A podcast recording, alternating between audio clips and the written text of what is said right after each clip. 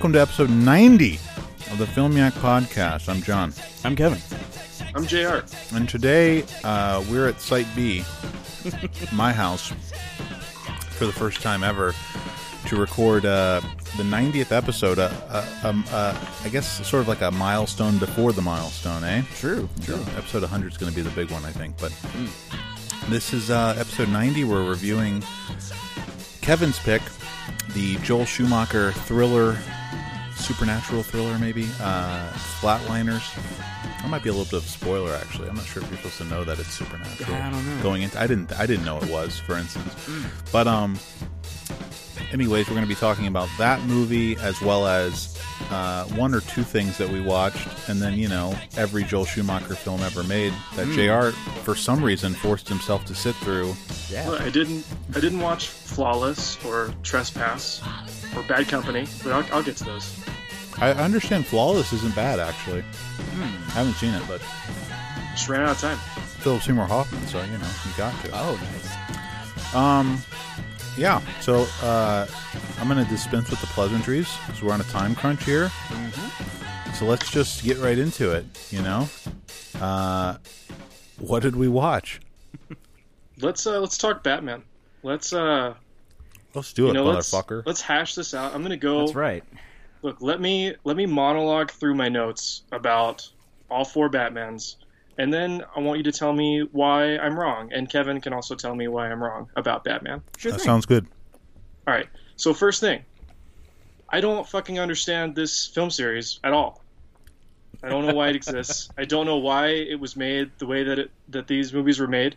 Um, none of them like resemble in any way the entertaining, you know, quote entertaining popcorn blockbusters that you know we expect from this kind of big budget tentpole shit.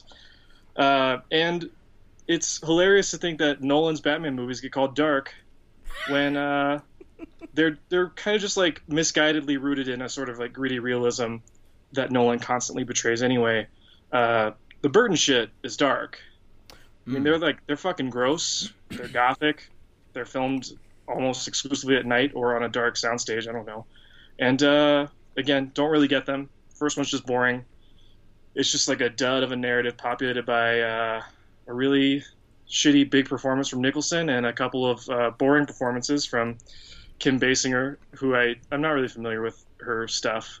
It's just like She's she's, the worst. She's the worst. she's like a, a tough photojournalist who will throw herself into the action, Right. but also she just screams a lot, just constantly screaming every time she gets uh, put in a damsel in distress situation, which just seems to be constantly. I don't know, it's dumb. And uh, Eddie Keaton set the template for just uh, the actor playing Batman being awful. It's a uh, it's a, like a low key underplayed performance in a movie that doesn't demand that or call for that. And you know, I'm sure we're going to make fun of Kilmer in a minute, and it's almost like he was instructed to keep some sort of performance continuity, even though Batman Forever is otherwise totally embracing camp. Like, it's it makes no sense. Kilmer, Kilmer's a god awful Batman. Keaton's a god awful Batman. Uh, who gives a shit about George Clooney? But um, Okay, Yeah. well, hang on. Okay, so I'm gonna have to stop you right there, Jr. and, and only only because I'm not a. I'm sorry, I'm eating. I, I, I shouldn't be, but I, we sh- we're in a time crunch. I should gotta- Yeah, I mean, it happens. Batman Um, is serious. You don't eat during Batman. Right. I don't want to eat on the podcast. I don't want to gross people out. I don't, I don't like to hear people chewing and shit. But anyways, uh, the only thing I take issue with is that obviously, for me, I mean, I know that de- by default you've said uh, recently that Batman Returns is your favorite Batman film. Yeah, I, I didn't get to that one yet. Sorry. Right. But um for me it's like Batman Returns is I agree it's like for me it's the only good Batman film but it's actually really good. Like I think it's really well done.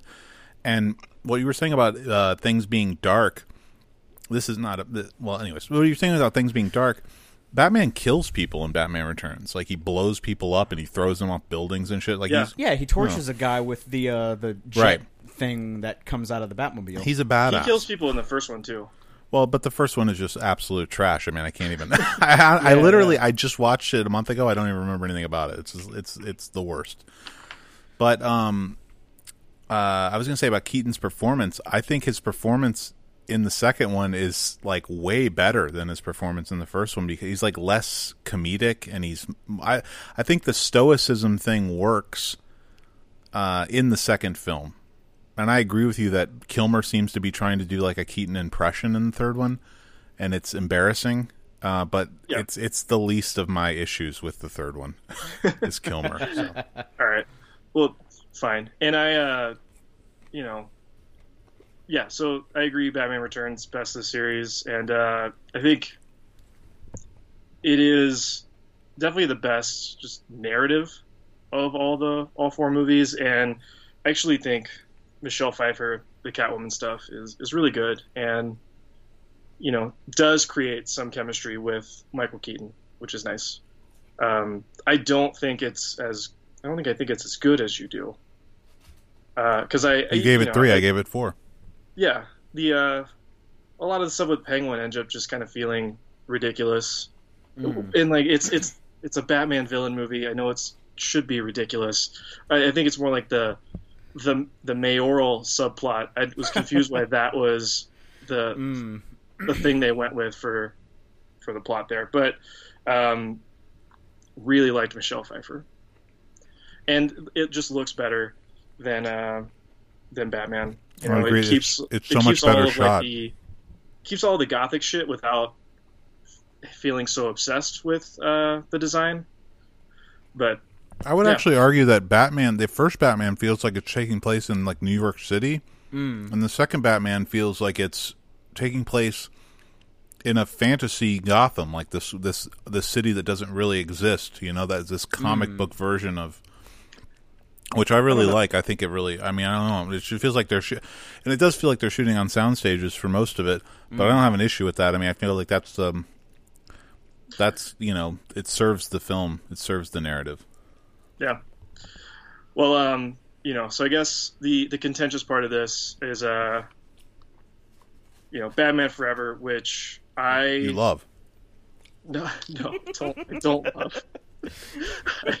I, like it less than Batman Returns, but I I like I don't understand why people signed off on Joel Schumacher taking it in the direction he did. But in Batman Forever, where he just like makes the horny fetishism of it all just like an explicit part of the text and makes Nicole Kidman just badly want to fuck Batman in his black Yeah. rubber gimp suit Yeah, yeah. and uh, and and then you know you you get like two actors who can go big to play the villains, and they go really big, and you know there there are giveaways in the dialogue that they are trying to be silly, you know like Chris O'Donnell or O'Connell O'Donnell O'Donnell. Yeah. Don okay, Yeah. uh, like he even like says like holy Holy, floor rusted metal, Batman. hol- yeah, and you know it's just like that's a dumb line, but it is kind of cluing into how they were writing this movie, and it, it makes Hmm. no sense that they uh, they went super campy, uh, kind of courting. I think a younger audience. That's my guess. I loved this bat- this movie when I was seven. Me too. think. Me too. Me too. Uh, but like all the dialogue and visuals are really fucking weird, and uh, they Mm. get even weirder in Batman and Robin, which is this. It's the same fucking exact movie with the same template and the same like. It is the same exact narrative with two different villains, and it adds, you know, Batgirl to to the mix, which was just a mistake. three Um, villains. Three I don't, villains. that movie's not nearly as bad as the internet says it is, but it's not good. I mean, one of the things that I noticed a whole lot more having watched all four of them in like you know succession was like Elliot Goldenthal's scores for Forever and Batman and Robin. Like, there's so it his scores suck, and Yes. there's so much in there that there's like so his scores for those films or his scores in general? Because I like some of his scores in other films. for these films oh, they're Oh, I just, I just meant these films. Yeah, Forever is the score in Forever is embarrassing. Yeah. Plus, like, especially in Forever, like you get this like weird, like it's this throwback to like 30s horror scores with like this dark choral, mute choral and organ music, and like it's this. It's like all of a sudden we're smack dab in a horror film with the score, but it's Jim Carrey doing his which and and like It's great stuff. Just great I mean, stuff. I just thought it was incredibly stupid how like like the, the scene the scene where like uh like Ed Begley Jr. has just uh been, you know, quote unquote committed suicide as the Riddler tries to frame it and then like, you know, I found this in my cu- he holds up a letter. I found this in my cubicle. You'll find it matches his handwriting in his sentence structure. It's like isn't that a fucking clue to like literally any cop that Well, it's something's a- not I mean- right? But Yeah. I mean, That's a comedy beat, though.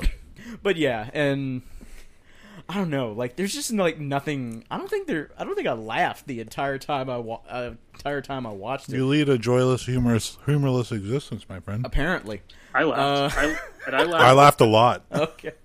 I will say John, this. John sent me a fucking uh, like he tagged me on Instagram with some with some shit, You know? and I laughed at the Instagram, but you know it's it's yeah, Batman I. doing the, the thumbs up while to, like leaning ninety to turning ninety degrees in his plane You can't do turn so. it. You can't turn his head. Yeah, Yeah, but um, Which is I funny laughed 'cause, at that like, moment in the movie too. Yeah, and you s- you s- it's like like that scene in uh, Batman and Robin where like they're just you know jizzing their pants as the uh, new Batmobile comes up out of the ground.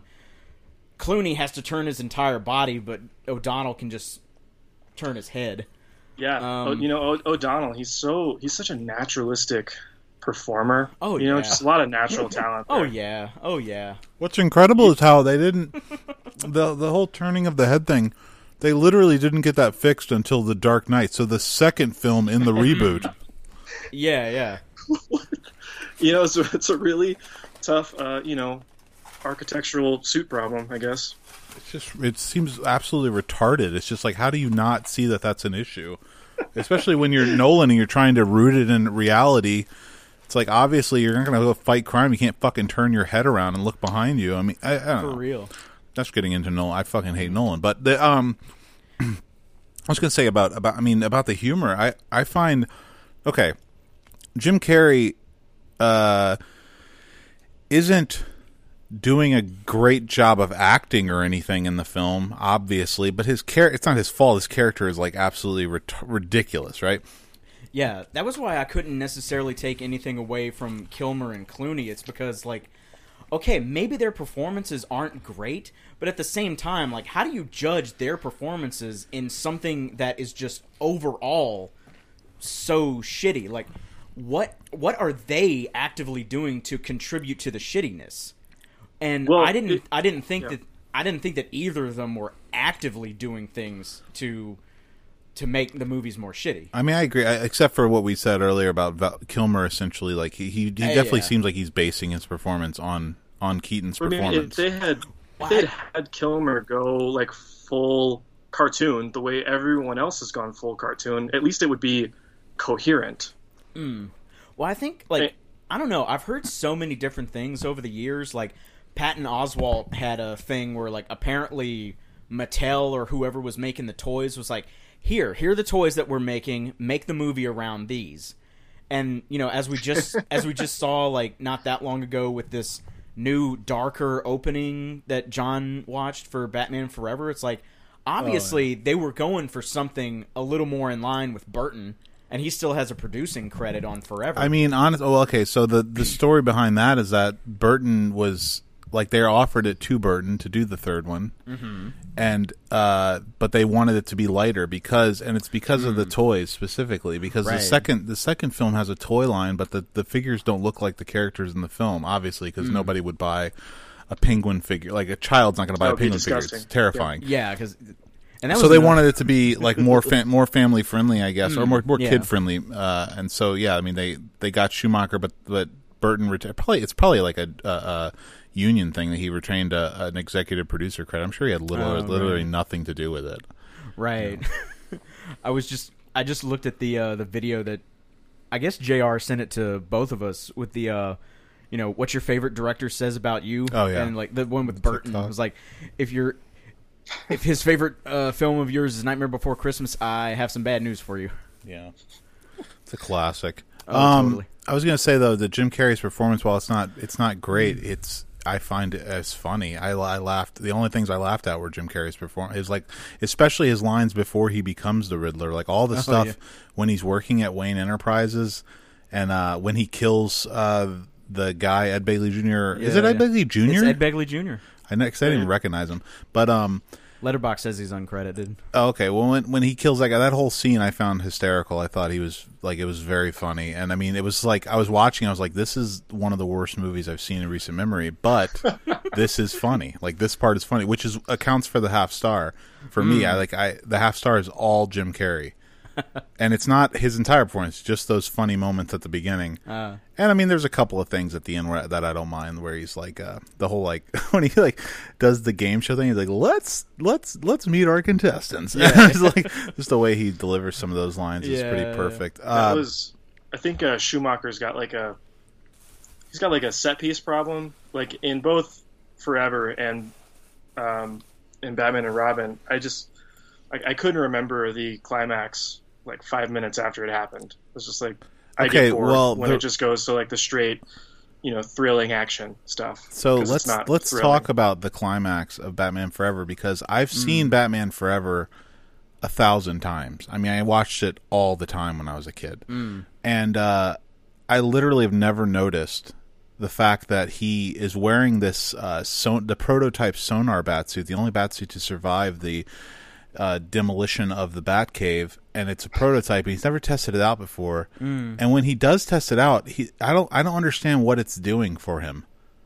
Like he he does the riddle about being blind as a bat, and he goes exactly, and then he presses the button, and the the thing comes over his eye, and he like has a batarang that like unfolds, and he throws it at the like. I don't understand why he. What is he doing? What does he need to be I- able to throw that at the at the thing and make it explode? yeah, it's not I like the like place just went supposed to be, dark like, and he Yeah. needs to be able to Hey, see. that would make that would make sense. It's like Yeah. it's like if he is is that it though? I mean, is it that he's gonna throw it at that and he's expecting it to get dark? I guess because you know because like Alfred says it's like sonar modification. So your guess I'm thinking you know I was very Bat confused this time watching. I was just like, how, what? I don't understand what the fuck the, Yeah. the purpose of that is. And I've seen this a million times. I never thought about it, but Hmm. No, it's uh, that was you know that was like an extra suit for the uh, the toy line, I guess. yeah, exa- yes, Probably, exactly, yeah. exactly. Just like, uh, but but I mean, see, uh, another way in which Nolan uh, abandons his realism, he does the same thing in The Dark Knight. He has him have a sonar suit, you know. So except he actually uses it. right. Well, that's because you know Nolan built his Batman's on a, a philosophy he didn't actually give a shit about. It was I don't know just to lend credibility to his movies. Whatever. Well, he just a- he just Um, aped Michael Mann throughout the entire franchise, and then uh, Yeah. you know. and then and then he does a he does a uh, interview with Mann when Heat's Oh yeah. yeah. when the Heat 4K comes out to justify it all. Right? I'm a big fan. I love Michael Mann. I love Heat. You know, it's a funny Yeah, thing. you know. I, I, di- I forgot to mention it last time, but like I saw a thing about Tenet where like uh, Nolan was talking specifically about the Spy Who Loved Me, the Bond movie, Mm. and I remember and I remembered seeing that like Jr. gave that movie. I wanted, would you give it, Jr. Like a two or like some like at, like I don't remember. some like seriously low rating, and it's like oh well now it all makes sense. If the Spy Who Loved Me was the one that he's going off of for for inspiration for Tenet, then it's like, okay, well, you know, I mean, he- Tenet plays like a Bond film. Regard, I, uh, Tenet plays. Right, I mean, right. Tenet. If it if it starred Daniel Craig, it would be. I mean, it could easily slip into Hmm. being Bond 26 or whatever is coming out. You know. right, right. Yeah. Uh, should we should we move on? Is that enough, Batman? Uh, yeah. I mean, I yeah, well, actually, hang on, because I, uh, I, mean, I did. I actually took notes when I watched Batman Forever for some reason. I think it was just so ridiculous. I had to take some notes. give me, just give me. Let me let me run through these real quick. So, oh, I, we didn't we talked about Tommy Lee Jones. So, like Tommy Lee Jones in this film, uh, is essentially like doing a Cesar Romero impression right? Yeah. from like the i mean like and i this is what i don't understand is like why he's this cackling joker-esque character when he's he's that's not him you know what i mean? He's too he's a totally separate character. It just doesn't make any sense. Yeah, especially when like Jack Nicholson apparently was like friends with Cesar Romero and like talked to him before he did Batman, and like I actually may sound weird, but I actually liked uh, Nicholson's performance as the Joker because I thought he was just you know uh, gangster with a you know s- some genuinely funny lines. That I does thought. sound weird. Yeah. I'm just kidding. uh, I was going to say also that Tommy Lee Jones he missed his chance to play Shemp Howard in the Stooges biopic. He looks just like Shemp Howard in this movie. You know you're right. And uh, I was gonna, I'll- I wrote that Bruce Wayne adopts a 25 year old man Oh because yeah, Chris yeah. O'Donnell is like really old, but he's like being adopted for some reason. Right. Love the Flaming Lips song. It's the first time I ever heard that song. Really? Uh, when he's in the uh, yeah Bad Days. Oh yeah. Really great song. Oh, um, oh, that brings me to a, a real quick thing about Batman Forever. I was like, as I was watching, I was like, okay, this is this is a pretty shitty movie, and then I was like. Like going into the credits, I was like, okay, at least I get to hear some decent music now because I was expecting "Kiss from a Rose," which I you think is love. Well, I, think, I don't love it, but I think it's a decent song. Yeah, I think all- Seal's. a- right. I think It's all Seal's right. a good singer. But then, of course, no, they gotta kick me in the nuts with a fucking U2 song, Oh yeah. and I fucking hate U2. Yeah, they're the worst. Hang on. So listen. Okay, I'm I'm, not going to read all these notes, but I, I have so many notes for this movie. I, I wish I had pulled these out earlier. Uh, so the Batmobile at one point, it's like uh, to escape an explosion, it drives up the side of a building. yeah. How how does it get down? Like what is it like? It drives up to the roof. You're overthinking Well, it, John. I know, right? Overthinking it. Well, you remember when Nicole Kidman turns on the thing and like he's on street level, and then he's like seven hundred feet in the air. yeah, that's fair. Yeah, so Oh, I was also saying the intruder alert in the Batcave seems a little uh, wrong. Like it- when it goes off, everything appears. Like you just like showcase the entire Batcave. it makes no sense at all. It seems that everything would go, uh, you know, dark. Robin uh, gets into a fight with the Ultimate Warrior gang. They all look like the Ultimate Warrior. yeah, Uh, I said Nicole Kidman is the worst in this. It's probably her worst performance I've ever seen from her, but she is like really crazy hot in it. So and that that's works. saying something because like John is a like I legitimate Kidman. Nicole Kidman fan. Oh, I so like her. if he's if he's saying that she's bad, I think she's. bad. I think she's still great even now. I think she's still good looking even now. Oh, yeah, and also Dude, the last. I also love Nicole. yeah. So the last thing is, um, I was just gonna comment on the best writing in the film, which is, and I'm not. This is not sarcastic. Actually, this is. Oh. I sincerely think this writing is pretty solid. It's when uh, so Dick Grayson gets to the Wayne Manor and he doesn't want to stay. Mm. And he tells him, and uh, Val Kilmer's trying to figure out a way to get him to stay. And he says, "Why don't you come gas your uh, gas your motorcycle up? you know, it's going to be a while before you get to the next station. And he agrees begrudgingly. And then they go in there, and that whole scene where he shows him all the different motorcycles he has, and then the comedic beat of, uh, like, and he says, you know, if somebody were to take care of him, like they could they could keep one as a fee, and you can tell, you know, obviously Dick Grayson loves that, he wants to do that, Mm. and then the comedic beat of uh, of Alfred coming in with the burger and everything, and Oh, he's like, yeah, I guess yeah. I'll just throw this out. Like, perhaps I- the dogs are hungry. yeah, I liked I liked all that. I thought that scene was actually Yeah. really well done. But uh, I don't know. It's so The rest of weird this how movie's a like piece of they're shit. they're like genuine like little good things throughout these movies, but like overall, like they they all just get taken back by terrible things. even a broken clock is right twice a day. True, true. Anyways, we can move on now, Jr. Sorry about that, bud. No, no. I, and I can I can I say one more thing? Of course. I totally had misremembered. I thought Nicole Kidman was in the first one. Oh no, So when Oh, it was uh, discount Nicole so Kidman was in the in first Forever, one. Yeah, I was like, exactly. What the fuck's happening? Yeah, yeah. the the uh, the the pale comparison of Kim Basinger. She's Mm. she's just atrocious. She really is terrible. yeah, Yeah, um, I hate her. yeah. is she is she terrible at everything? I don't like. I don't. L.A. remember her in Confidential. LA She's so bad in L.A. Oh, Confidential, God, and she won the Oscar. Like it's it's uh, How? Really? it's baffling. Like Right. she's horrible. Yeah. and then the I mean I I mean I honestly I don't know that I've seen her in much else. I've seen her in those two, and then like uh the Getaway, which was a horrible remake of the Peckinpah film. Which I Mm. don't know that I blame her. necessarily. She's not the worst performance in it, but she's not good in it. She's she's a Bond girl, right? There's Is some she? Bond movie she's in. Oh, I, don't know. uh, well, that depends. I believe it. if you, it depends if you count uh, "Never Say Never Again" because Oh. some people Oh, don't. okay, Apparently, that's right. Well, it's a movie about James It's, uh, Bond, right? yeah, it's a Bond movie, but it wasn't produced by uh, the Broccoli franchise. Right. So Yeah, it was. So it didn't it make was them when, money, uh, so it's not a real his face Bond. came back. yeah. Rowan Atkinson is in it. Oh no shit. Yeah, but it's basically just a remake of Thunderball. So I don't know why Hmm. Sean Connery Connery's like back sixty-five in it, isn't he? Not quite. He's pretty I think, old. I think it was either right before or right after he did Name of the Rose. So He's gray he's anyway. getting up there. Yeah. But apparently he was already balding in like Thunderball. like he's wearing a toupee. All right, Jr. What you got, bud? I'm, I'm going again. Yeah, why not? Do you got something? I watched uh, Popeye and Sinbad. I thought that was actually really fucking Yeah, great. it's pretty solid. yeah, yeah. little throwback to five episodes ago. That's all right. as we are wont to do on film. yeah, of, of course. I mean, I watched the the first two Batman films two episodes ago. I think so. Oh right, right, right. Oh yeah, I guess I can I can talk about um something here. Just give me a second. Jesus fucking Christ! He's throwing me I all mean, out I of can, whack I here. can yell about the devil all the time if you want. Yeah, yell about the devil all the time. I'll go next. All right. Mm. So, The Devil All the Time was released on Netflix, um, you know, a week ago or so, uh, from when we are recording, and uh, you know, oh boy, it's uh, it's, it's it's bad. Everyone should avoid it, and uh, you know, it's from fantastic director Antonio Campos. That is not sarcastic. Yeah, I he's good. really like him, and he goes just full prestige nihilism with a you know ensemble cast of British people, Swedish people, and Australians that all just try out their most ridiculous country accents, and um, it's uh, yeah, I don't know.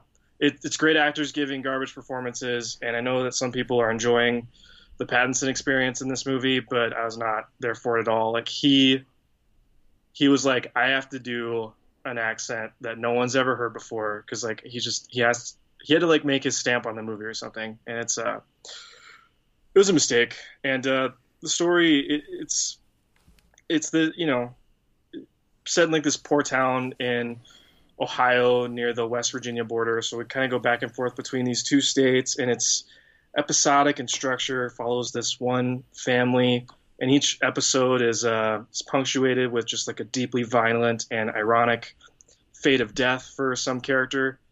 People just keep dying because that's what they want Life is cheap in Um, the South, man. Mm. in this in, in Ohio, the South. Yeah, well, I mean, uh, you know, the South to yeah. most of the world. That's what they would think. And I don't, you know, whoever I know, Campos and his brother wrote this adaptation, but maybe this is part of the novel that it's based on as well. I don't know, but it seems like they thought that like repeating the the early death trick of Psycho, like killing a famous uh, actor or actress really quickly. Uh, spoiler alert: if you haven't seen Psycho, I'm sorry. Um, they, they thought like doing that 15 times would make just for like edge of your seat shit, and uh, this is just awful idea.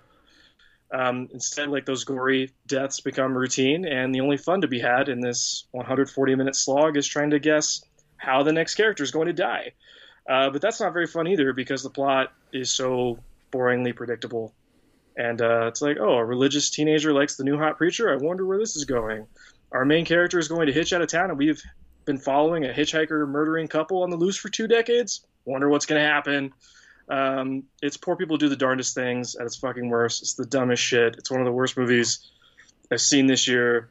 It's trying to say something about the sad state of the human condition, and it's doing it uh, poorly.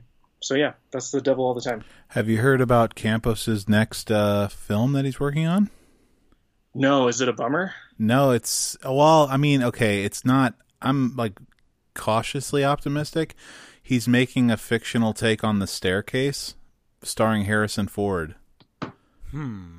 Well, that could be cool. Yeah, I mean, like I was thinking, I was like, you know, that's that could be good. I mean, The Staircase to me is like top tier true crime stuff. So I I don't know how much you're gonna get dramatizing it because there's so much of it already. But uh, I don't know. I'm I'm I'm curious. I don't know. Harrison Ford is he seems like a good choice, but he's I don't know. His acting mean, I talent like- is dubious. I like After School and Simon Killer enough that I'm not I'm not just out on Campos because of this. I just really don't know what they were thinking with this. Right.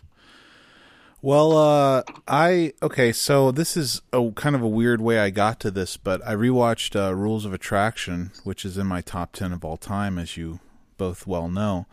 And uh, the reason I rewatched it, I got the itch because I was uh, reading about Warpaint, the band Warpaint, Mm-hmm. uh, Yeah. the all-female rock group, and uh, which I'd been listening to since they came out with their first album. I, I like Warpaint. I don't their their more recent stuff is getting too dancey for me. I'm not into it, but their first album is is pretty incredible in my opinion. And uh, um, I don't know if, how, how much people know about them, but Shannyn Sossamon from the Rules of Attraction was in in the original group before they recorded their first album. And uh, what I didn't realize was that uh, the girl who has a crush on James Van Der Beek in the film, Oh, she's the- the... guitarist for the band. Really? Yeah, like still. No idea. I didn't Huh. know either, and I was like, "That's crazy." So I had to rewatch it just to. I got the. I mean, that's what turned me on and got me the itch to. I got to check this thing out again, and you know, you got to watch it every few years to make sure it's still your, you know, number four film of all time or wherever the fuck it is on my list.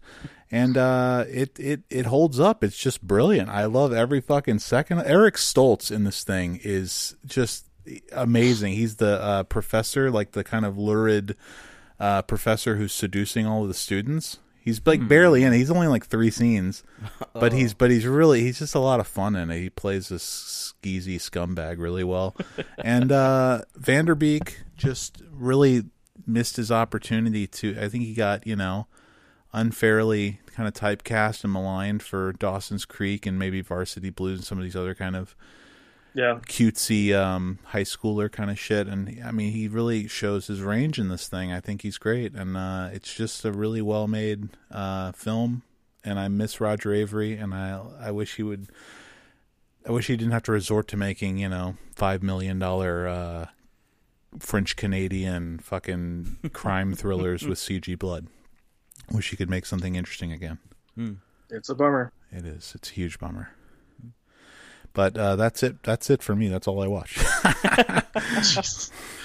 well, I watched the, that short film uh, "Wind" that won some prize at some festival back in the '90s. It's on Mubi, but it's I mean it was like three minutes long, so Oh.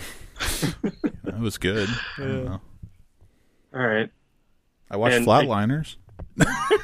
We're not we're not there yet. I know. Oh my god. it's like it's almost like you guys didn't stay home the past two weeks. I know, right? Every single Yeah, day watching yeah. movies. I was thinking about that actually when with like the right after we recorded, I saw that you like it was like two or three days and you logged like twelve or thirteen. I was like, what the fuck is this guy? I, where is he finding time to I do this? And I was I like, oh yeah, that's right. He's staying home. I forgot. Right. Yeah. But you know, that'll that's all drying up. Go back to work on Monday, which I cannot wait to do. Uh, So you guys are all good? yeah, yeah. Okay, great, We, great. We're we're all good.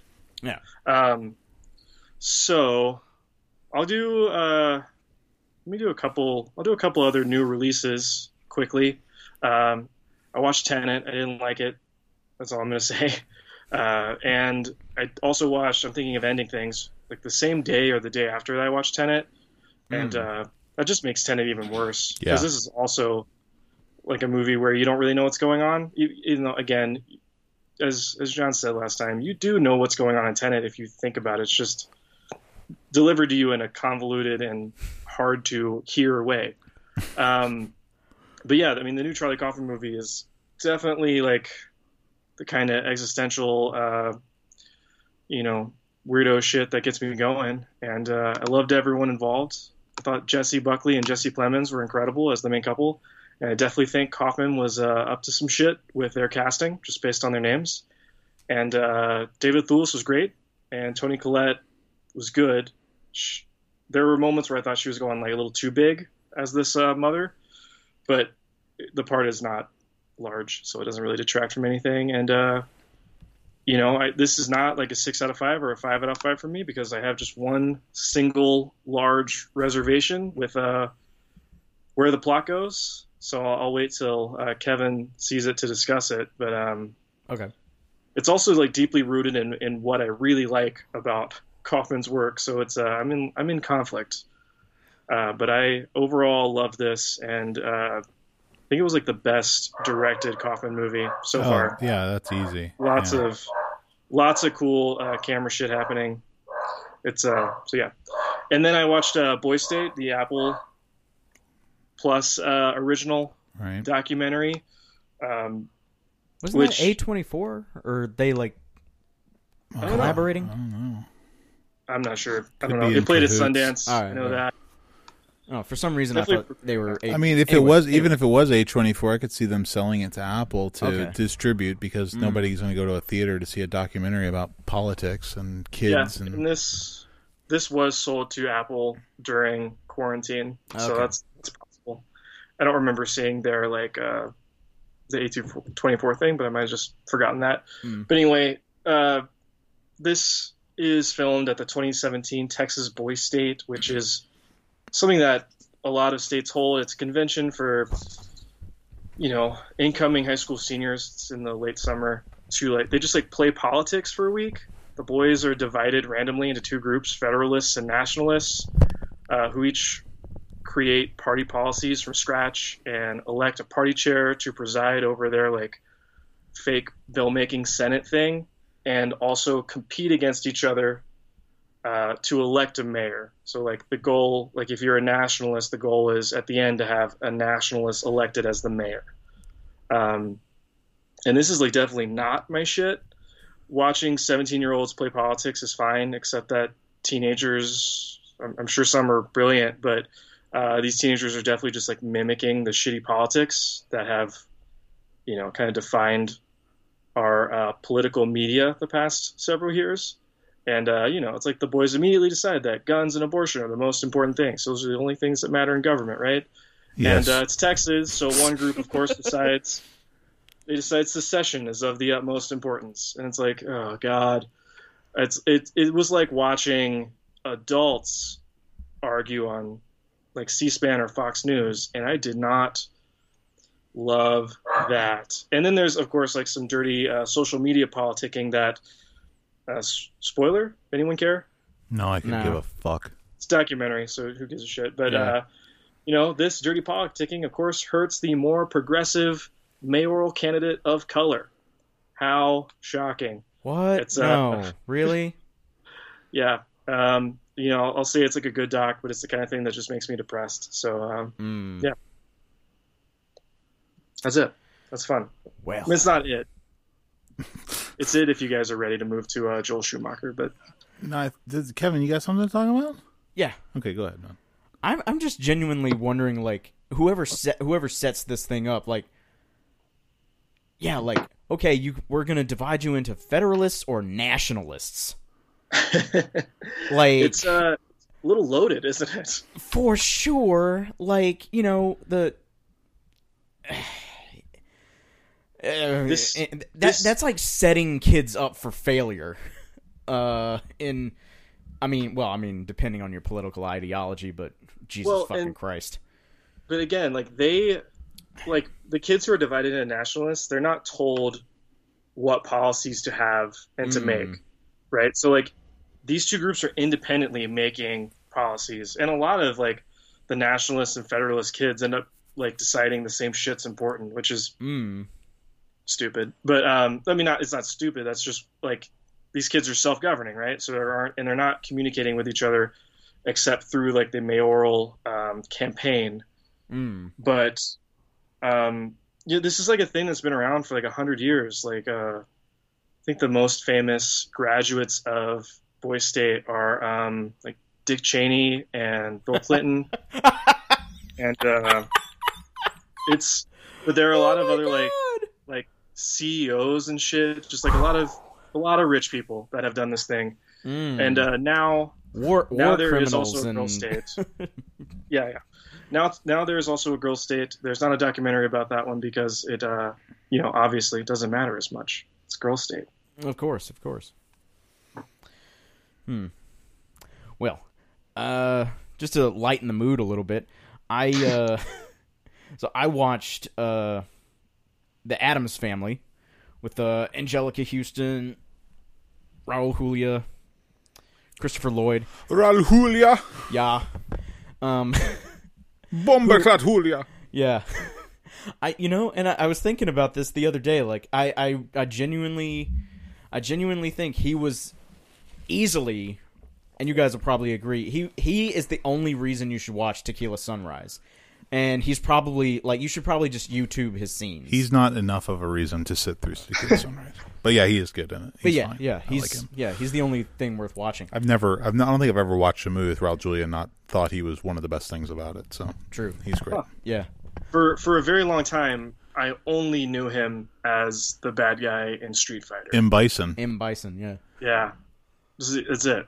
And then he died like right after that. I think. Yeah, it was like his. La- he died he before was- it came out. I think Yeah, he was dying while he was making it. He had like stomach cancer, some kind of Something- cancer. Yeah, something like that. I don't know something. But yeah, um, like the, the the thing about um, I think I think John, you were talking about this maybe like a couple episodes ago now, but like like not realizing Tim Burton's wide ranging influence. Mm-hmm. Like, I mean, Barry Sonnenfeld directs the Addams Family, but it very easily could you know could have been like Yeah. Tim Burton. Like if like if they had put Tim Burton's name on it, like you wouldn't you wouldn't have made like any like clear distinction between this and say like Beetlejuice. I completely. I mean, I feel like without Beetlejuice and the Batman films, Mm. Addams Family wouldn't even get greenlit.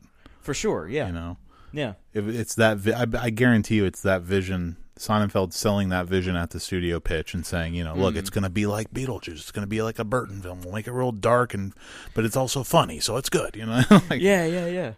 I mean, you know, like the only well, thinking about it now, the only difference with Burton is like he does have like in some his original stuff at least, he has like the contrast between like these super bright like pastel kind of colors and then you have like, you know, the very grim Well, they get into that in the sequel, Addams Family Values, Oh, well, I I'll I'll get to that. because uh, Joan When Cusack's I character is uh, he she drapes Fester in pa- pastels. Oh, right, right. They actually make a joke about it. They uh, Anjelica Huston does.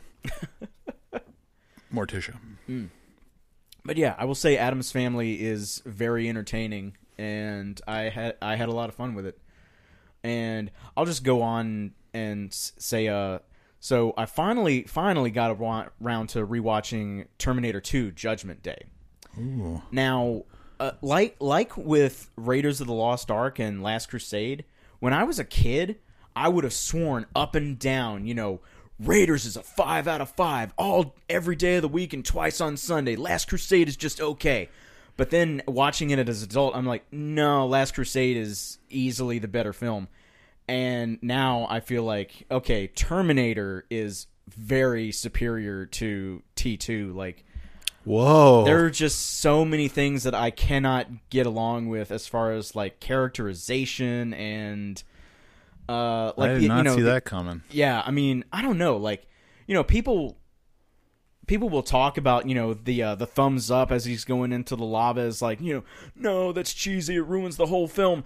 But like when he steps out of the fucking bar and fucking Bad to the Bone plays, like that wasn't the thing that got your spidey t- senses tingling about how cheesy this was No, gonna be. was, shit was awesome. Uh, I mean, I, I I agree. There's like a lot more like cheesy humor Mm. in it, and I I have a huge I do have an issue with I have an issue with Arnold's performance throughout the film. Is that he's like, I mean, it's not his fault. It's the lines he's given. Like he's he is Mm. Yeah. like way more human for some reason, and they don't really explain Mm. why. yeah. But I think that just in terms of like movie making, it's just so much better made than the first one that I, I like have to appreciate it more. Like it's so much more glossy Mm. and nice to look at, and Yeah, I see what you're saying for sure. Um I had I hate Edward Furlong too, but he's I mean, but you know, it's just Yeah. I, the Robert Patrick stuff is great. Linda Hamilton's really good in it, yeah. so I, I mean- don't know. I enjoy. it. I like the whole uh, uh, insane asylum escape scene and all that stuff. I like yeah. I don't know. A lot of the stuff with the Sarah Connor thing I thought was like, you know, hey, you know, let's give her like PTSD like kind of more as like a, you know, not even a plot point, just as something to spice up her character a little bit. I didn't I didn't like what they did with with her characterization and as far as that goes. Um let's see.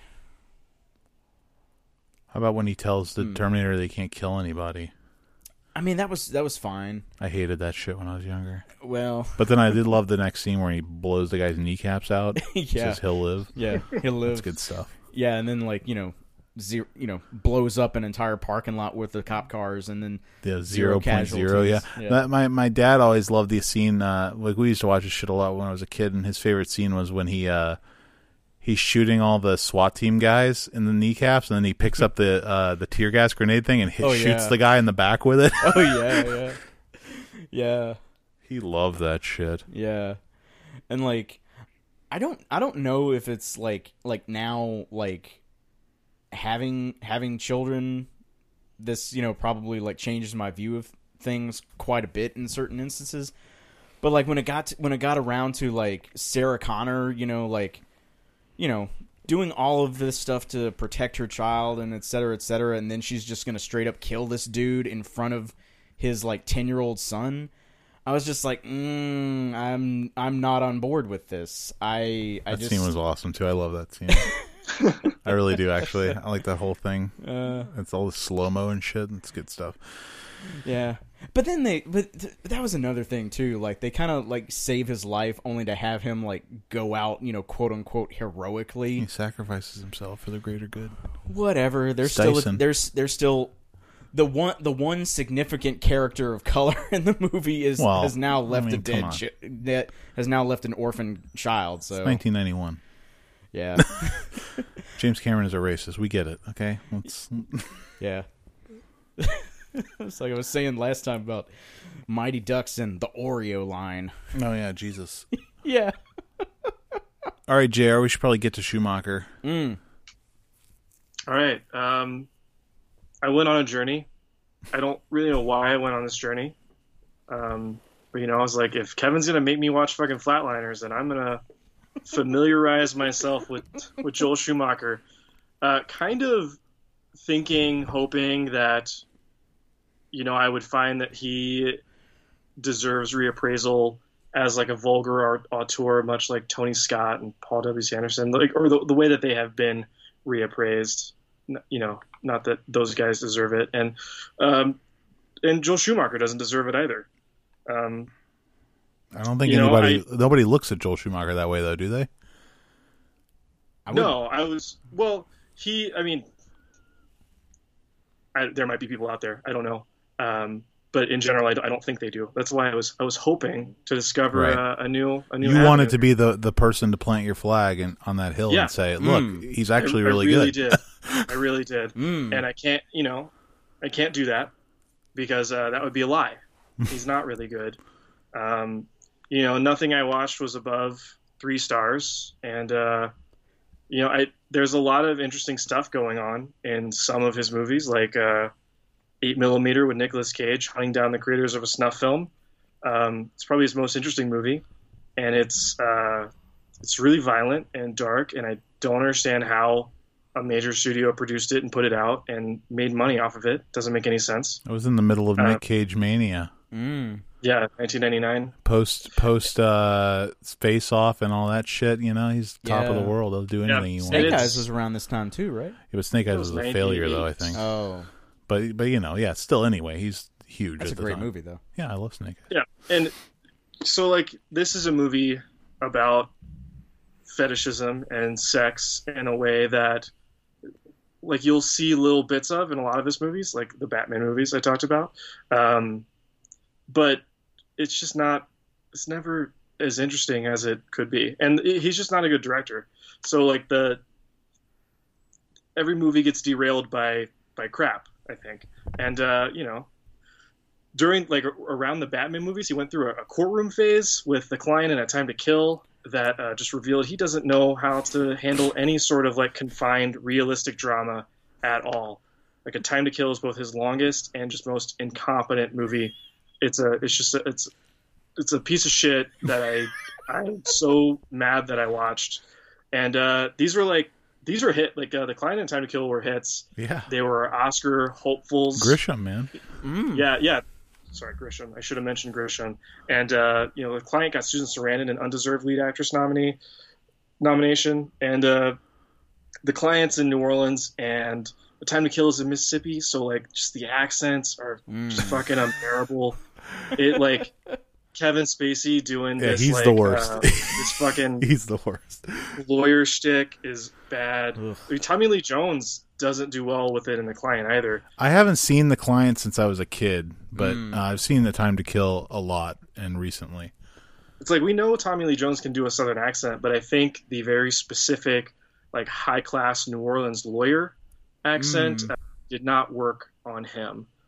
And uh, you know, and then like you get his movies that a lot of people actually like for some reason, like Saint Elmo's Fire uh, in the '80s. I think it was like it was that was like his second big feature. He had a couple of ones that didn't matter, but um, there's just like a parade of shitty fucking behavior from shitty 20 somethings packaged to like make us think that they are just your average everyday like cool kids that you should aspire to be um, and i promise you not everyone does or not everyone should drive to vermont to stalk a girl that barely fucking uh, knows you and uh, and then get really mad and yell at their boyfriend when she doesn't want to be your boyfriend instead it's uh St. Elmo's Fire is really gross.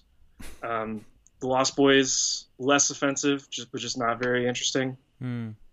Do you guys have feelings on the Lost Boys? Am I wrong on this? I like the Lost Boys. I think it's entertaining. I don't think it's good necessarily, but I find it very watchable. I can get through it very easily. It's like a piece of cake or something, you know, you just Yeah. it's just very very very it's disposable as fuck, but you can watch it. It's not a problem. I remember I remember being bored and not understanding why a bunch of my friends liked the movie. I think a lot of it has to do with nostalgia for people. I mean, people who love Lost hmm. Boys seems like they they grew up with it, you know, and and Yeah, it was yeah. it was such like a or it seems like sorry i was not alive when this came out and i don't want to pretend like i know a ton of people that like this movie but it seems like that comes from sort of like a, a visual aesthetic and like like costume style in the movie that is very representative of like what could look cool in the 80s because like the whole thing with the the vampires is that they're supposed to look fucking cool. Um, and maybe they did at the time but that kind of uh, disposability and watchability, I thought like was there. There's like a Ted Danson, Isabella Rossellini, Rossellini rom com Cousins. That's fine. mhm. Um, nothing interesting going on there. And then, uh, sorry guys, I don't get falling down. It's a movie that just like it goes it goes over your head. view. It's just going right over your head.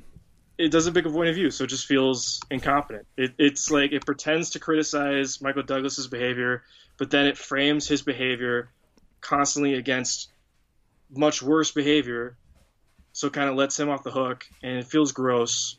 And I just I don't really get what it wanted. I don't get what it wanted I, me. I. I agree, actually agree with all. I never I never actually thought of it that way, but yeah, I mean that's that's fair. I think it. I, I I agree. It alternates between whether or not it thinks that uh, D-Fens is a hero or a villain. It feels like he's a hero uh, to like you know this kind of like you know this boiling rage that's that's uh, underneath society.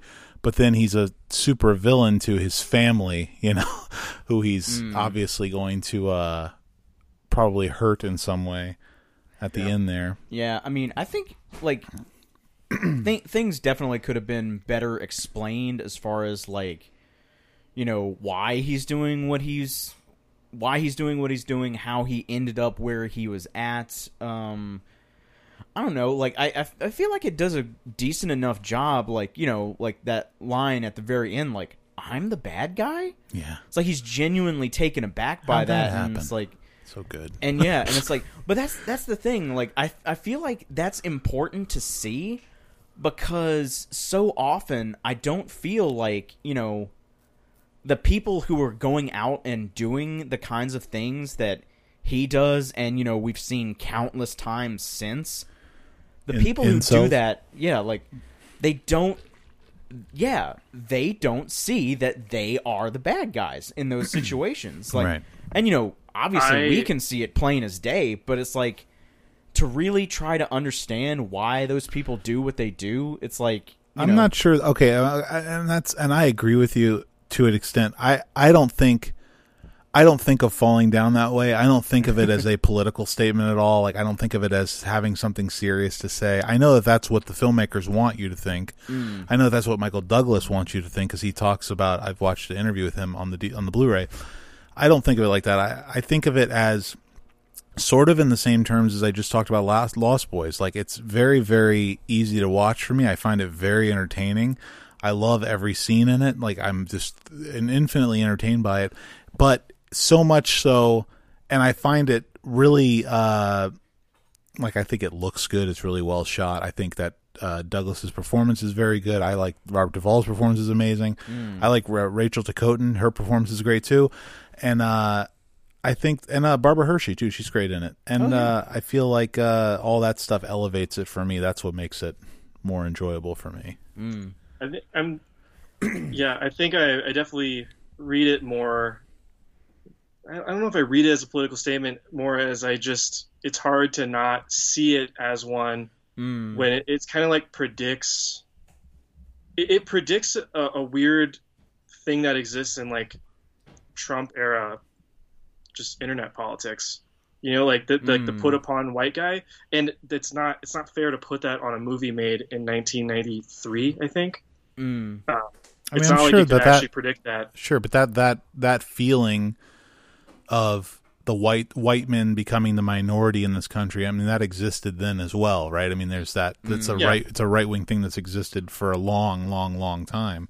but And I, agree with you. Like that don't- that part of it's gro- if I think of it in terms like that, I agree with you. It's gross. And like that's why I try not to think of it in terms like that. yeah, Yeah. And, and you know, I think it's yeah. I don't know. I I, I don't think that uh, Schumacher is very good at like political statements or real uh, insights into like our country or anything. So I think it's it probably is. Well- it should be easy to not read it as such. Sure. Uh, this like Mm. yeah, at its heart, it's an exploitation movie from the seventies. Exactly. And it's like it's like it's like that movie with uh it's like that movie Something Joe, like right? Uh with uh, Peter Boyle. You know? Yeah. It's like this just And- like white right male rage, you know, against uh Mm. Whatever, whoever, you know, the people that he, they find to be objectionable in their society. Of course, in the film they try to get away with that by by him constantly saying he just wants to go home and people are in his way, like people are just stopping Yeah, him from going home. But really, Yeah. you know, the the right wing is going to obviously read into that as Mm. this guy is shooting minorities constantly. you know? Yeah. Well, it's a funny thing too. You know, like he, you know, when uh when he ends up in uh the army surplus place, and that dude has all the Nazi memorabilia, and he's like, "No, this is America. Like Great this scene. is like this is what we fought. You know, this is what America fought against. You know, against fascism and stuff. Which like, you know." it's it's such a funny thing. Well, not it's not funny. It's horrible. Like people like baby boomers especially you know on the right will you know they'll hold they'll hold up like the greatest generation that you know fought the nazis and et cetera et cetera but then they turn around and do things that are very much of a nazi ilk Of course. so, yeah so yeah i mean Yeah. Self awareness has never been Mm. like the, the strong suit of the American public truth or Americans in general. But Yeah, I mean, I, I have a long spiel about like the American dream and what it ha- what it was and what it has become, but I'm not going to go into that now. It's too long. yeah, we, you know, and it's not that I don't want to hear it, but yeah, you're right that we probably shouldn't. we got 20 uh, minutes do left. that so here. Um, All right, let's talk anyway, flatliners. so yeah, I, no, no, hold on, hold on, hold on, He's not done. hold on. you want to talk two about more. Phantom of the Opera? Really? No, I didn't. I didn't really. I didn't really watch that. I, I really hate it. My wife loves that movie. Made me watch it a long time ago, and I, I really can't stand it. But uh, I did get to phone booth for the first time. Uh-oh. Oh, And, uh, that's kind of like a there's like a, a Hitchcockian premise going on there, and some De, De Palma visual tricks, and it's 70 minutes, and uh, you know, like that. It is just by definition to me watchable. It is not awful at all. It's not very good, No, it's but it good. uh, It's horrible. It Yeah. looks. It's the worst looking movie he ever shot. It's absolutely Yeah. atrocious looking. he filmed it in the street in 10 days for, Right. for nothing. It's hideous. You know, The laser sight yeah, thing is just. it's It's, the worst. it's like And, uh, CG laser sight. Uh, it also like kind of cops out on its like by showing you Kiefer Sutherland at the very end. Sorry, spoiler again. Kiefer Sutherland is the the voice on the phone. Um, Star of every Joel Schumacher film. just about from what I've a seen. bunch of but uh, yeah, I don't know that that doesn't work. He's And, terrible uh, in it too. Like his voice is his voice work is horrible in it. He's the worst. I think so. I think so. And you know, I'll I'll have some I'll have some Sutherland thoughts during Flatliners, but uh, yeah, and and I, you know, right before we recorded, I finally got around to the number twenty three because Kevin said he was surprised I hadn't seen it, and I guess uh, I was surprised I hadn't seen it also. And that movie definitely deserves to to be made fun of the way it is. It's uh, it's totally ridiculous. The number twenty three isn't actually important in the movie at all uh, and the obsession Jim Carrey creates doesn't make any sense, but also leads at least to a very predictable place. So that movie's dumb. Um, and every time Joel, every time Mr. Shumi has something visually interesting going on, he fucks it up. uh, either with crap performances or just like a dumbass script, or he does something visually ridiculous and it's ugly. And uh, you know, it's like, did he ever make anything better than a three star movie? Uh, you know, wait wait for an extra view to find out. You'll have to watch Trespass and let us know. Mm. Yeah. And I, I'll, I'll watch Fall. You know, now that I'm so deep, I'm gonna have to finish the, Of course. the filmography. Yeah, I mean, I thought you were gonna ride that that uh that momentum that you know you and your wife were watching a bunch of movies, so y'all would get around to Phantom of the Opera. He's Uh, trying you not know, to. I am not ever going to remind her of how much she used Ah. to like. It's so so long too. Right. All right, let's uh, move on to Flatliners, which is uh, Kevin's pick. It's from 1990. 1990. It stars uh, every actor who was big at the time: Kiefer Sutherland, Julia Roberts, Kevin Bacon, Oliver Platt. The the only big for like three years, the right smack dab in the middle of the career of William Baldwin, when he could actually you know stand next to these actors in a film uh, on a marquee, and uh, yeah, it's uh, it's directed by Joel Schumacher. What did, what did, what why did you make us watch this, Kevin?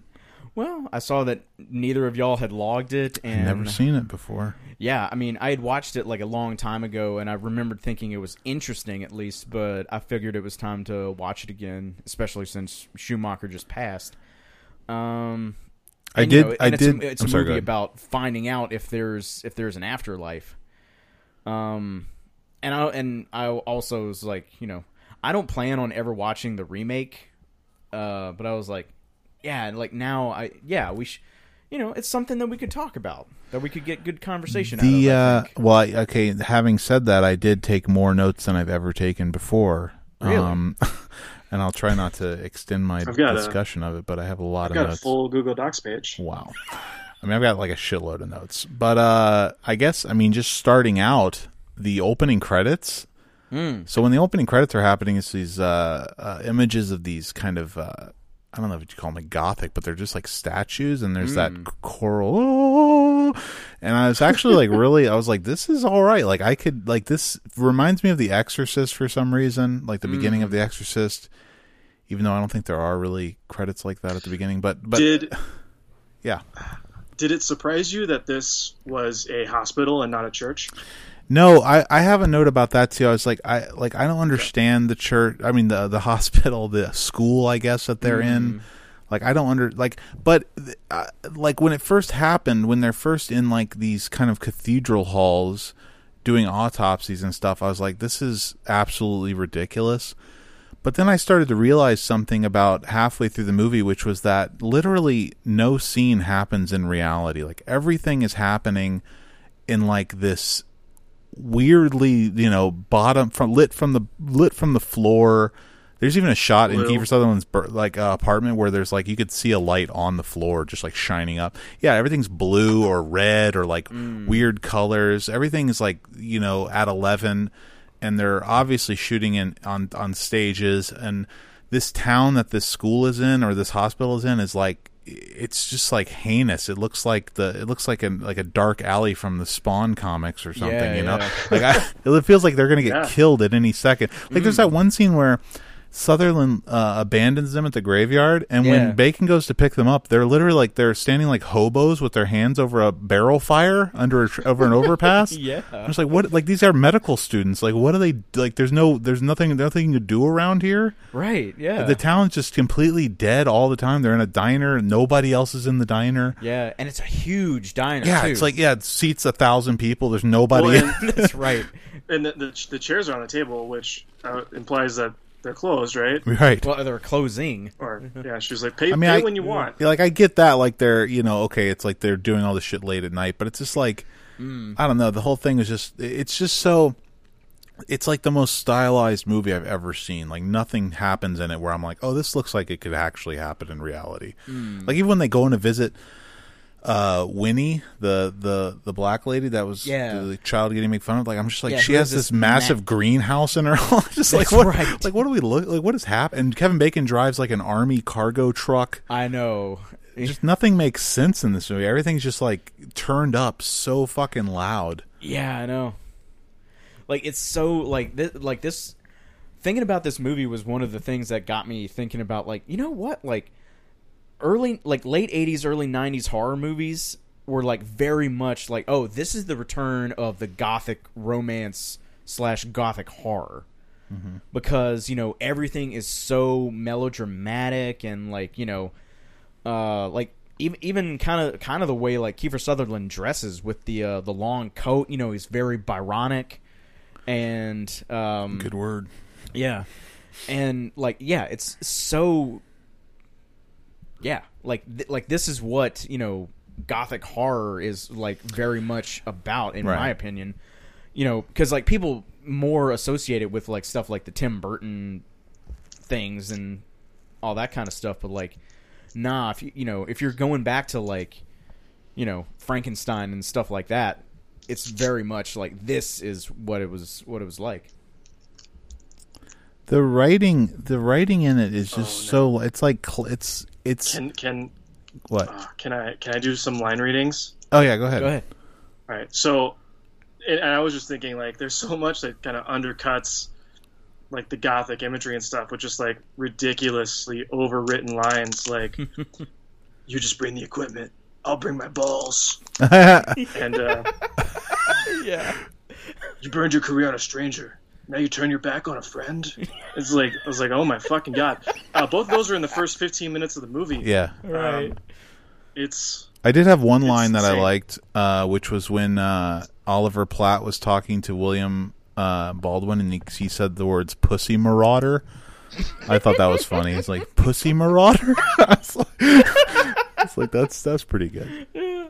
I, I, but I was actually I wasn't when I said the writing. Uh, like I'm criticizing the writing. I don't really mean the dialogue. So I mean the dialogue is obviously uh, has issues, but just like the idea of having Kevin Bacon repelling out of his apartment window when he's because he's been kicked out. I guess he's like I know, I know. got like mountain climbing equipment, and he's like, it's just such a weird choice. Let's, it's like, like- let's have it be really, really graphic. You know what I mean? Like let's uh, instead of him just like bringing stuff out of his apartment, let's have him repel out of the window. Yeah. Well, that's and a, then they uh, pan over to his army sur- Yeah, his army- yeah, surplus exactly. truck. so this is a um, this is like a film school screenwriting thing Yes. that you are taught like you don't just have dialogue and people talking you always have like people doing something like you always have something visual um, so that it's not just dialogue it, it's it's not just boring dialogue That's it's such that's dialogue. such a mistake too. It's such a gross thing Mm-hmm. because it's something I think about often. There's another scene that happens in in this film that bothered me because it was just so obvious, which is when the first night that they're the first uh, experiment that they do with Kiefer. They're Mm-hmm. literally having a debate about whether they should do it as they're preparing to do it. I'm like, this debate would have happened weeks ago. Like everybody who's showing up here would be 100% in if they're showing up to do this, right? Mm. Like they wouldn't be having this debate while they're getting ready. And it just reminded me of television cop shows where Oh, anytime a, uh, uh, somebody is being interviewed by the cops, they're like they go to like the, this factory, like, hey, does Joe work here? Yeah, he's back in the back doing a doing a, a lube on lube job on a truck, and they go back and the whole time they're talking to him, he just keeps doing the lube job on the truck. I'm like, this guy would not be working while he's talking to these fucking cops about his wife being raped or whatever. You know, it's just like Yeah, yeah, it makes no sense at all. But jobs again, gotta, jobs got to get done Exactly. And- they have to keep the action going because otherwise we can't just have people talking on screen. God forbid. It would be so fucking boring. right. And I agree. It's like, yeah, but that that's that's an issue with your dialogue. It's not an issue with the you know what I mean? That not with the action. Mm. It just bothered me. So, did anyone else uh, tell me if you got these vibes? Um, just based on where it goes and like how at the beginning it's almost like it's, it's not it's not addiction. Like Kiefer Sutherland has this experience uh, where he sees what we assume at the time is like a piece of his past, um, and then you know comes out of it says it was incredible, and you know the people really want in. They really want now. Everyone wants to go under uh, and Flatline, it like kind of reminded me of like a, a very like stupid, and, and I don't mean that to say like the whole thing's bad, but I just I don't think there's a ton of thought put into this, but a stupid version of like Crash, but like remove the sex and make the like fetishism just like a, a weird unhealthy obsession with death. And then it also kind of reminded me of uh, Altered States, but with like a cotton candy version of the uh, Death Realm, or like another realm. Yeah, you Uh, know, I didn't. I didn't actually think of either of those, but I mean that does make sense. I, the the thing is that like, uh, so going into it, I'm like, I don't know anything about. I mean, I know what Flatliners is. Like, I know what it's about to an extent, but I'm going. I'm going into it. My my most recent memory is seeing the trailer for the remake, and in the remake, the trailer, anyways, makes it look like it's an addiction thing. It looks like you mm. know they're they do it and it feels good. It makes them feel great, so they want to do it even more. Yes, that is literally the only addition to the remake. Right. It's the same fucking movie in every way. Oh no. Switches up like some of like the character dynamics. Like instead of Kevin or the skeptic uh, doesn't flatline. Diego Luna is basically the the Kevin Bacon character, but he's the one who does not flatline. Instead of having Oliver Platt not flatline, which basically just means Oliver Platt doesn't really matter in this movie. Um, but yeah, the uh, it is the only it, that sorry uh, the Flatliners remake is just it's incompetent. I'll say, uh, but it does it, it, it like gives you powers like Ellen Page flatlines and then she's able to play piano, but she used to be able to play piano, but she just forgot. So she just like Mm. remembered how to play piano, and yeah, they feel they have like a drug high the next day. It's that's it. I got more uh when I was thinking of other like other films. I got shades of like Jacob's Ladder more than Oh, anything. And sure, Jacob's yeah. Ladder is a is a vastly superior I've film in my that. opinion. You haven't seen it? No, Oh, dude, it's you got to get on that. Didn't we do it? Did we do a show on that at some point before he Uh, joined? not with me. no, not with you, but uh, Uh, I thought maybe I know I know I watched One it of- recently. Yeah, one of us. we might- talked about it because of Macaulay Culkin is in it. Yeah, yeah. I guess you had watched it like at Maybe. some point, or maybe it's really Jonathan it's definitely worth a watch. Um, but uh, I was Mm. gonna say I got Shades of Jacob's Ladder just because of all the near death stuff. There's there's similar imagery in it, uh, but but the difference is that Schumacher uses that imagery in every single scene of this film, whereas Mm. you know Adrian Lyne uses it in a few scenes in Jacob's Ladder Right, right. appropriately. Like I was I wrote down. Near, near the end of the film, I was like, "There's no difference between the dream sequences and reality in this movie. Like everything looks the same. Like you don't even, you wouldn't even know you were in a dream sequence if there wasn't wind blowing constantly. Mm. You know? I think, I yeah, I think the only difference is like there are color changes. It, like there's color, there's insane color all over the place. But like uh, William Baldwin's like sort of like Sex Nightmare is very like black and white because of his Right. tapes, and Yeah. um, it, it uh, Sutherland's like starts off with like a pretty normal color palette, even if it's like over kind of overlit, um, and then just gets dark and weird, kind of like tricks you into into normalcy at the beginning. Mm. But yeah, I you're right that the, the whole thing is is so insanely visual. I also thought of the abyss, but I can't remember why.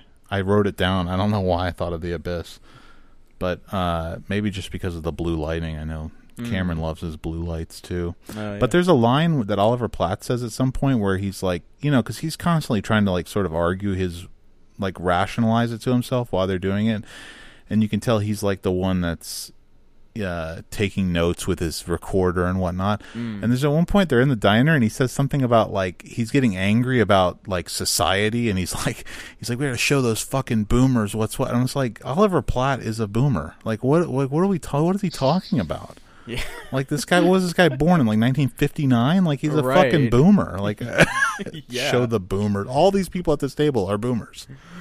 Yeah, I mean, yeah, I mean, maybe the character is supposed to be like 25, but still. Even then though, in 25 in 1990, I mean 1965? Yeah, so I don't know, man. yeah. So he would be a, a flower child, right? I or guess is that? I don't know what that. I don't know if that's a, a technical term even. yeah, I Okay. don't know. well, I don't know if boomers. That, Well, but I'm saying baby term. baby bo- baby boomer is like Yeah, a yeah. accepted generation, right? I mean, yeah. Well, s- well, that's the thing. Like, maybe they're not necessarily boomers, but they're certainly not Gen Xers. well, no, Um, they so- are they are in in real. Well, I mean the they're the heroes of Gen Xers, maybe Yeah, Bacon yeah. and Sutherland, for instance. Yeah. Some Um, lost generation. I can I also I couldn't handle uh Kiefer's scenes getting beaten up by the child. Like it just came Oh. off as comedic to me. Uh, Like there's like Well, a little kid beating the shit out of him. yeah. and Kiefer Sutherland's character is such like, a dick. that Yeah. it, you kind of just want it to happen. Absolutely. Like he's awful to everyone. Why are these people friends with him? Uh, he's he's the worst. He's competitive. He's the one who cares about like getting famous and him getting the credit for it. Um, he is 100% the villain of this movie, and I don't think Joel Schumacher realizes that. No, he definitely doesn't. but the thing is, like, it's funny because he they talk constantly about how he's going to be famous because he did this thing, and I'm just thinking to myself, like, nobody's doing. They're not doing anything. Like, they're lit- what are they doing? They're not writing anything down. They're not doing any hmm. research. Like, they're literally just killing themselves and bringing themselves back to life and then not talking about it like they're keeping everything from each other so like Yeah, what yeah. like how does he get famous from this i don't understand like what is he hoping i mean i understand what he's hoping to find out i guess is that there there is some kind of afterlife or something but it's like like you're just you're accomplishing absolutely nothing it's like and william baldwin is uh you know filming everything i'm just like for what? Like what i don't understand what like Yeah. it's for posterity? Like nothing is happening with any of this stuff. And the only person Yeah. who seems like they're doing anything is oliver platt who is recording notes into his thing. So you're thinking oh maybe he's gonna be like writing a book about it or something at some point. Right. and in that situation oliver platt would be the one who's getting famous. It just the, the whole thing is just so like ridiculous and surface level and like not grounded in any sort of reality whatsoever. And Well, i it- yeah. Sorry. no go ahead Well, I was gonna say, and I, I think that should bring us to like what what is going on with the flatlining and, and the kid beating him up, and like, you know, so basically, we pay for our sins right? What you Yeah. get is what you get is like you get visions, hallucinations that can beat you up of basically like your biggest guilt in life, um, and I think that is an interesting idea on on the surface. Mm. um, but I'm not sure that they explored it in any sort of meaningful uh, way. And and you know, you just the consequences thing. At one point, a doctor says to them, like their or their professor says to them in a way that a professor would never talk to anyway anyone. They're like, "Back to work or suffer the consequences." yeah and I was like, "Wow." Uh, the idea of consequences, we're hitting that on the head a little hard Mm. yeah don't, like what'd you guys think of this like the the guilt manifestations I thought I thought they were redundant since two of them are ch- children that were bullied by our cast, and I was like, I don't understand how they like. uh, Is, I thought it was so ridiculous. Like I understand sort of from a writing mechanics uh, point of view of like, well, we have to have two different ones so that Kevin Bacon can figure it out, and then Sutherland can fix it, and then there's the reveal that he can't fix it because you know there's the kid's dead. Spoiler, but um, it's just like I just thought it was. I was like the second, like the, okay, so the kid shows up, he's beating shit out of Sutherland, and then uh, Bacon goes under. He comes back, and then he's got a kid who he bullied when he was a kid. And I'm just like, uh, th- like, are we? Is this is a serious? Is this going to be everybody? Everybody just got some kid. Like they're all a bunch of bullies, and now they're paying the price for it. It's just not. It just seems so Well, we did have the- ridiculous. the sex one No, I know that. Yeah, I know that. I'm saying like, but I mean, Yeah. the sex one was equally like. the- Honestly, the sex one's even worse. Like, the sex one uh was like to me Baldwin is worse than Sutherland just Oh, for what he's doing. Sorry, like the, he's the, what what's worse to me is that the the movie does not interrogate at all no, I agree. Yeah, uh, William Baldwin's like non-consensual filming of these women during sex. And uh, the only part I liked about his story is when Hope Davis broke up with him and made it clear that it's like I'm not breaking up with you because of the cheating. I'm make, breaking up with you because you're a fucking criminal. right. But then the movie doesn't treat him like a criminal, so who cares? I thought, Yeah, and 'cause honestly, there's no real resolution to that other than her uh, breaking up with him, and like that's Yeah. it. Like it's not it's not mentioned again. No, he, he's the learned the, the error movie. of his ways.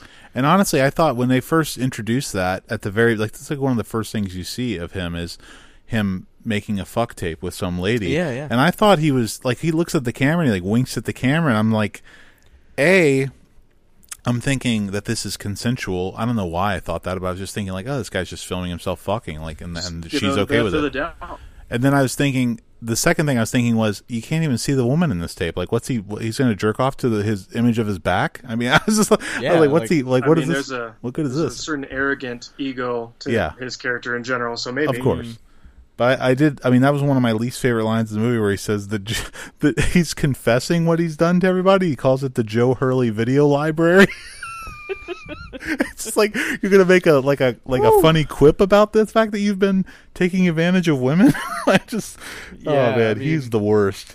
Like and that that's the whole thing. Like everything happening to him, I was just like, this, all this is good. Like this guy should die. Like fuck this guy. Like who could yeah, care? yeah, and that was the thing. Like it, it gets it goes in so hard on like you know Kiefer Sutherland's character is responsible for this kid's death, and it's like, well, you know, a- and that was another thing. That was like when they finally when you finally figure out that like okay the kid died but then like apparently the kid is like skewered in multiple places all over his body with tree branches that was fucking ridiculous on a level that I cannot even begin to think about. It's like, you know, they can't no, we can't just pan over and like have the kid, you know, just dead. Like he has to be speared all through his arms and his back by tree branches. Um, I mean, I actually Yeah. didn't. I don't even remember that It's up. happening. He gets speared by the tree branches. Yeah. I don't even remember that. I I remember for Must sure missed like it. like like like the kids are like coming around and they like it's a slow reveal. Like you see them coming out of his arms and out of his Oh back. my! So it's like I've been eating my cereal at that point. Okay. I'll tell you, Hurley does have one cool thing about him. He has a Hi8 VCR that plays mini tapes. oh right. I thought that was pretty cool. Never seen that before. It was yeah. It was like going back to Batman and Robin. It's like, hey, like they have like those mini DVD burners. I have uh, uh let me let me just real. I just want to burn through the rest of these notes. Okay, so uh, Jan de Bont is the one who shot this, and I think it does look good. I think it's shot well. Like I think Jan de Bont has a talent for making this kind of kind of bloated, um, weirdly lit uh, thriller kind of thing. And what's interesting is that the first patient uh, that uh, Julia Roberts is interviewing about her near death experience is the lady from Speed. She she's in on she's like the crazy bus lady on Speed, and uh, Jan de Bont directed Speed. Oh. And uh, there's a, another connection too, which is that I was thinking about the Abyss during this, and then the woman who plays Winnie is in the Abyss, Oh. and she's also in Falling Down as Huh. a detective. Um, I, I had the que- I wrote down the question: Is Julia Roberts hot? Because I couldn't figure it out if she's actually good looking or not. Like I, I find her hair very attractive, the, but every time the- she shows hair her face, was attractive. yeah, Mm. I love the hair. Whenever post flatline, I thought her hair got insane. Like her hair got bigger. oh yeah, I really And- and I was appreciated the if, pixie like- cut and hook.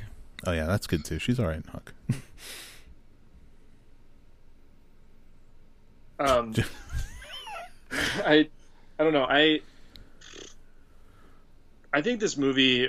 I think this idea should work as a movie. I think there is a good movie in in this premise somewhere, and I, I don't think they got to it because I, I just think they like misjudged the characters so poorly and, and, all the other pro, like dialogue and writing problems as well. But uh, I, if they had kind of embraced like the the classic like uh, slasher kind of idea that these kids suck and deserve to die, it would have been better. Or they maybe I don't know maybe make their guilt stuff more interesting. Uh, the remake does kill one of the students. Mm. Oh, They, they actually ballsy. killed the Kiefer Sutherland equivalent, which was fascinating. Mm. Um, another psycho thing. Kill the kill the main person. Well, about that, I mean, I, I wrote down. I was like, I don't. What is Kiefer Sutherland's plan? Yeah, I mean, like he gets there, he puts himself into this Shoot, he death coma. Plan. Mm. I'm just like, if he if this is all he if he genuinely wants to kill himself, why go through all this trouble? Why not just blow his head off or something? Like I don't. You know what I mean? Like, Yeah. wh- what's the issue here? Like, why go under? And then them bringing him back is just absolutely ridiculous. Like, I was, I thought he was Well- going to die, and then he didn't. I was like, this is this is the worst. Yeah, like uh, they they should have had the guts to to kill these kids. They should have had the guts to to make them villains because Kiefer's already just like a he's just an ugly, flaccid cock of a human Yeah, uh, in this in this movie. It does like possibly in real die. life too. Yeah, sure, Well, you know, I, I'd believe it. Have you seen that Um, documentary where he's the band manager? No, Um, uh, what's he's it a called? band manager. Yeah, he manages some uh like really shitty like alt blues rock band and uh he becomes their manager and he takes them on the road and and it, oh it's what is it called? It's uh oh I trust you to kill me is what it's called. And it's a documentary. it's actually a really good documentary cuz he's absolutely out of his fucking mind in it. and it's a And, uh, documentary. Yeah, yeah. I don't know how much it might be staged or something, but as far as I know, it's real. It's like the Zac Brown band or some shit like that. It's like one of these Oh, kind of wow. like you know bluesy Okay. bullshit, Okay. you know. Sure, Yeah. But anyways, uh, I was I was, gonna, I was gonna I was gonna ask. I know we don't have time, but we I- do have time. well, I just wrote I just wrote uh, best walking into the light scenes from movies, and I had a list like Jacob's Ladder's one, right? Oh, yeah, that yeah. that scene in Jacob's Ladder. Uh, uh, Kevin knows what I'm talking about. Gladiator, where uh, he walks in the wheat field at the end of the film. I don't love that one, but it's just one I thought of.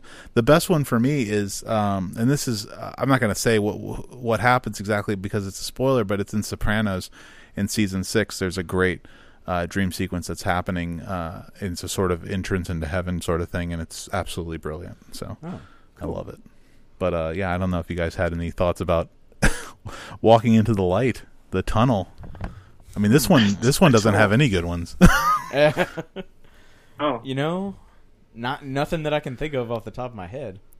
I was like thinking like what dreams may come that uh, that terrible uh, Robin Williams movie. I'm sure it has something like that in it. It's been forever since I've seen it. I really liked that the first as when I, as a kid. oh really? I liked it, and I don't I don't know why because it's it's bad. Oh okay. Mm. Heaven is for real. That Greg Kinnear movie about the kid who went to heaven when he was like five. anyway, I can't take a movie with that title seriously. I know. I know. No, it was like, That was just a thought. Um, Even if even if it is real, guys, come on. Let's, get, let's Yeah. let's name it relax. something else. Let's calm down. All right. Well, uh, I guess ratings. so I'm going with a three.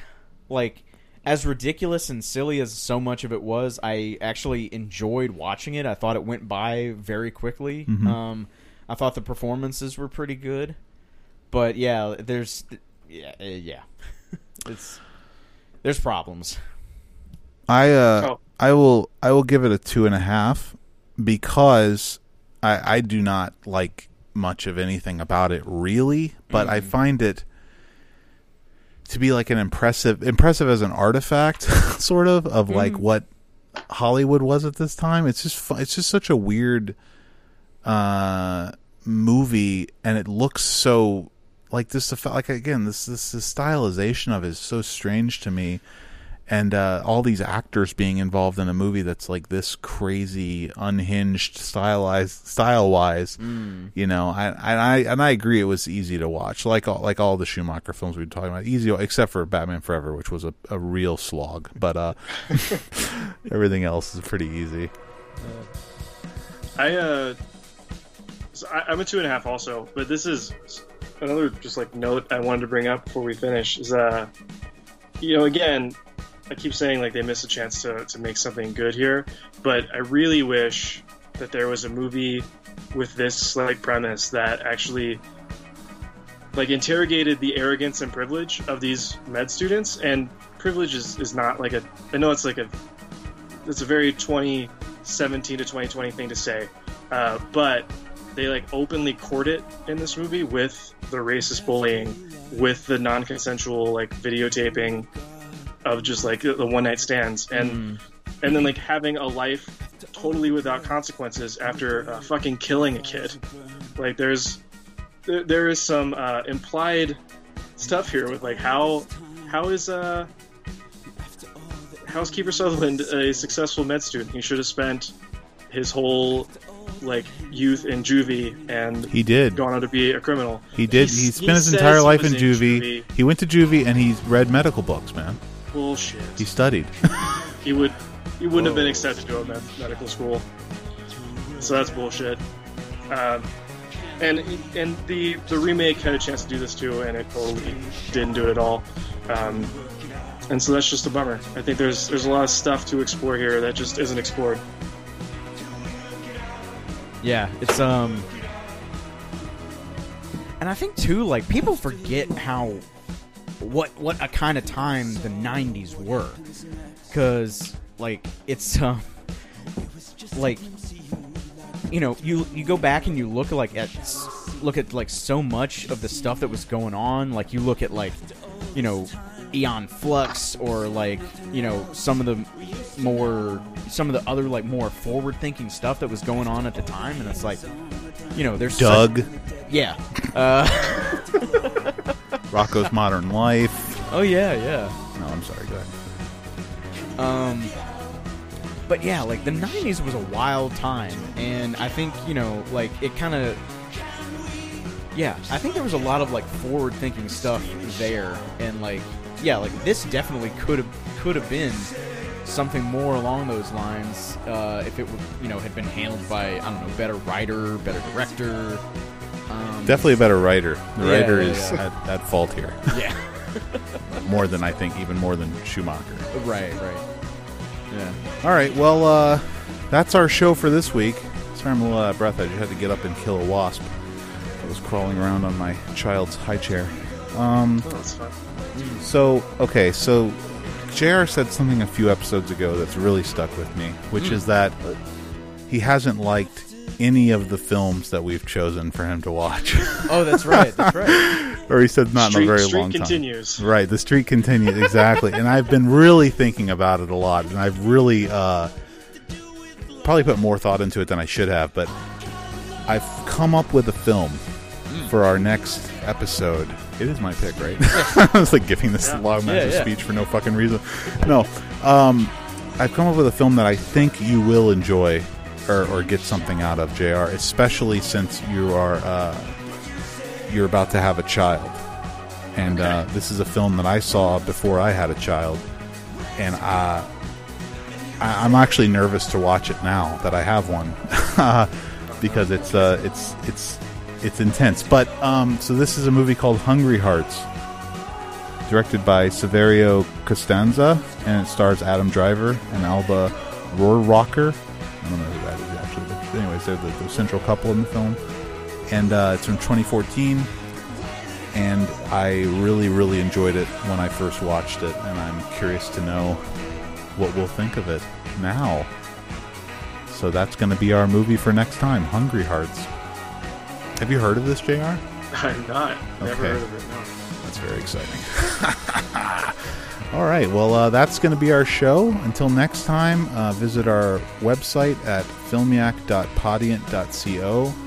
Uh, email us with questions or concerns at filmiacpodcast at gmail.com. Uh, follow us, like us on, uh, I was going to say Twitter, on iTunes and Stitcher or wherever the fuck you listen to podcasts at. And uh, thanks for listening so much. And until next time, we'll see you later. Bye bye.